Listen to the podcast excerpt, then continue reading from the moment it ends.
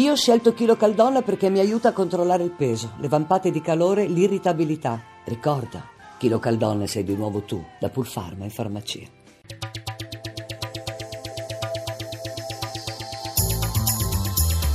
GR1 Economia. Buonasera, Danna Trebbi. Sempre più probabile un rialzo dei tassi da parte della Federal Reserve la prossima settimana dopo i dati sull'occupazione americana con 235 mila posti in più, dato che porta il tasso dei senza lavoro al 4,7%.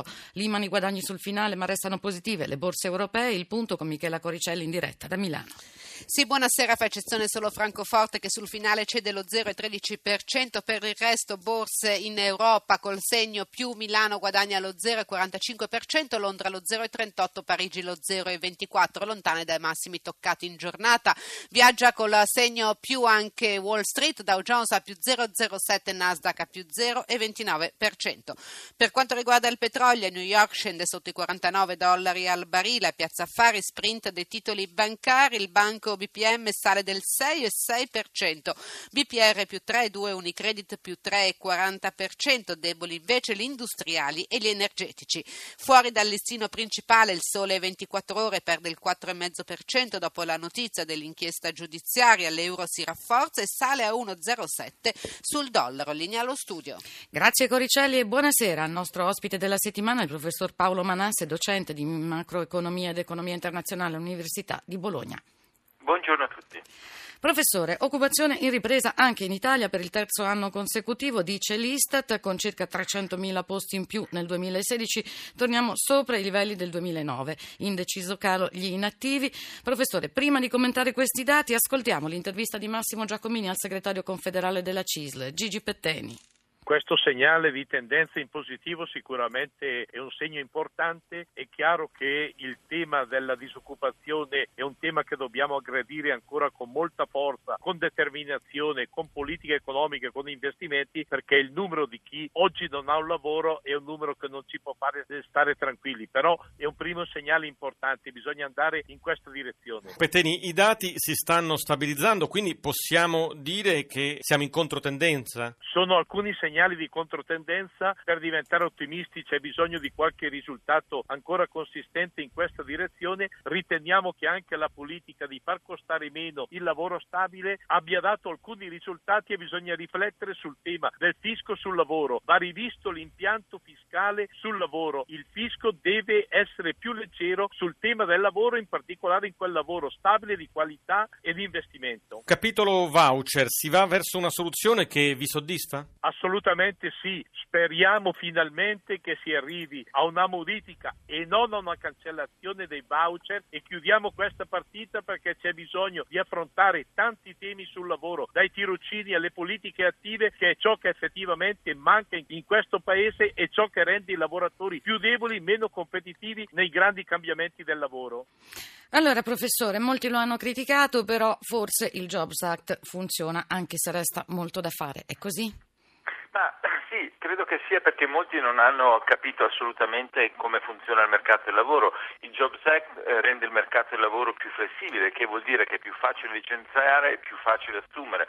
Se le cose vanno male, l'economia è in recessione, una riforma del mercato del lavoro peggiora i dati dell'occupazione, quando l'economia si riprende il mercato del lavoro si riprende più velocemente. Quindi questo è il significato della flessibilità ed è questo che si spera di stare a osservare, che stiamo osservando dopo appunto i dati non confortanti che abbiamo visto durante il periodo recessivo.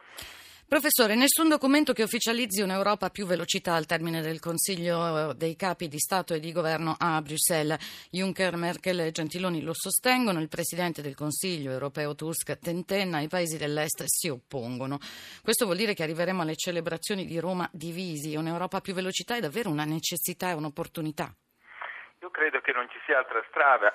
I paesi dell'Est hanno beneficiato in misura, credo, imparagonabile a qualsiasi altro paese negli ultimi anni, adesso dopo aver preso miliardi, miliardi di contributi del, eh, appunto dagli altri paesi europei adesso in qualche modo trascinano i piedi. Io credo che questo non, non, non possa permettere, eh, non si possa permettere che l'Europa si fermi a questo punto perché se si ferma è perduta, questo lo capiamo tutti, quindi l'unica possibilità è quella di andare avanti, eh, quelli che ci stanno e gli altri si arrangiano.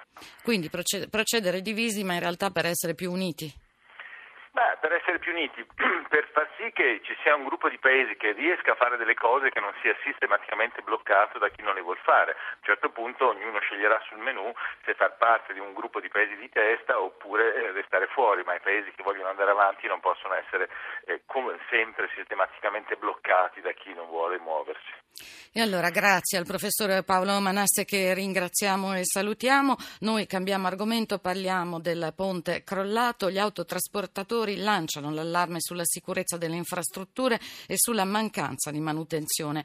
Stefano Marcucci ha sentito il presidente di Conftrasporto Paolo Uggè emerge la necessità, uno, di realizzare la mappatura a livello nazionale per sapere in che condizioni sono i nostri ponti. Due, la manutenzione da parte degli enti proprietari della strada deve essere realizzata, ma per far questo eh, occorre risolvere un problemino non semplice, cioè il problema delle risorse. Alle province sono stati tolti i trasferimenti, oggi le province non hanno risorse, non riescono a fare gli interventi manutentivi. Voi chiedete una mappatura delle infrastrutture italiane, credete che siano in cattive Beh, condizioni?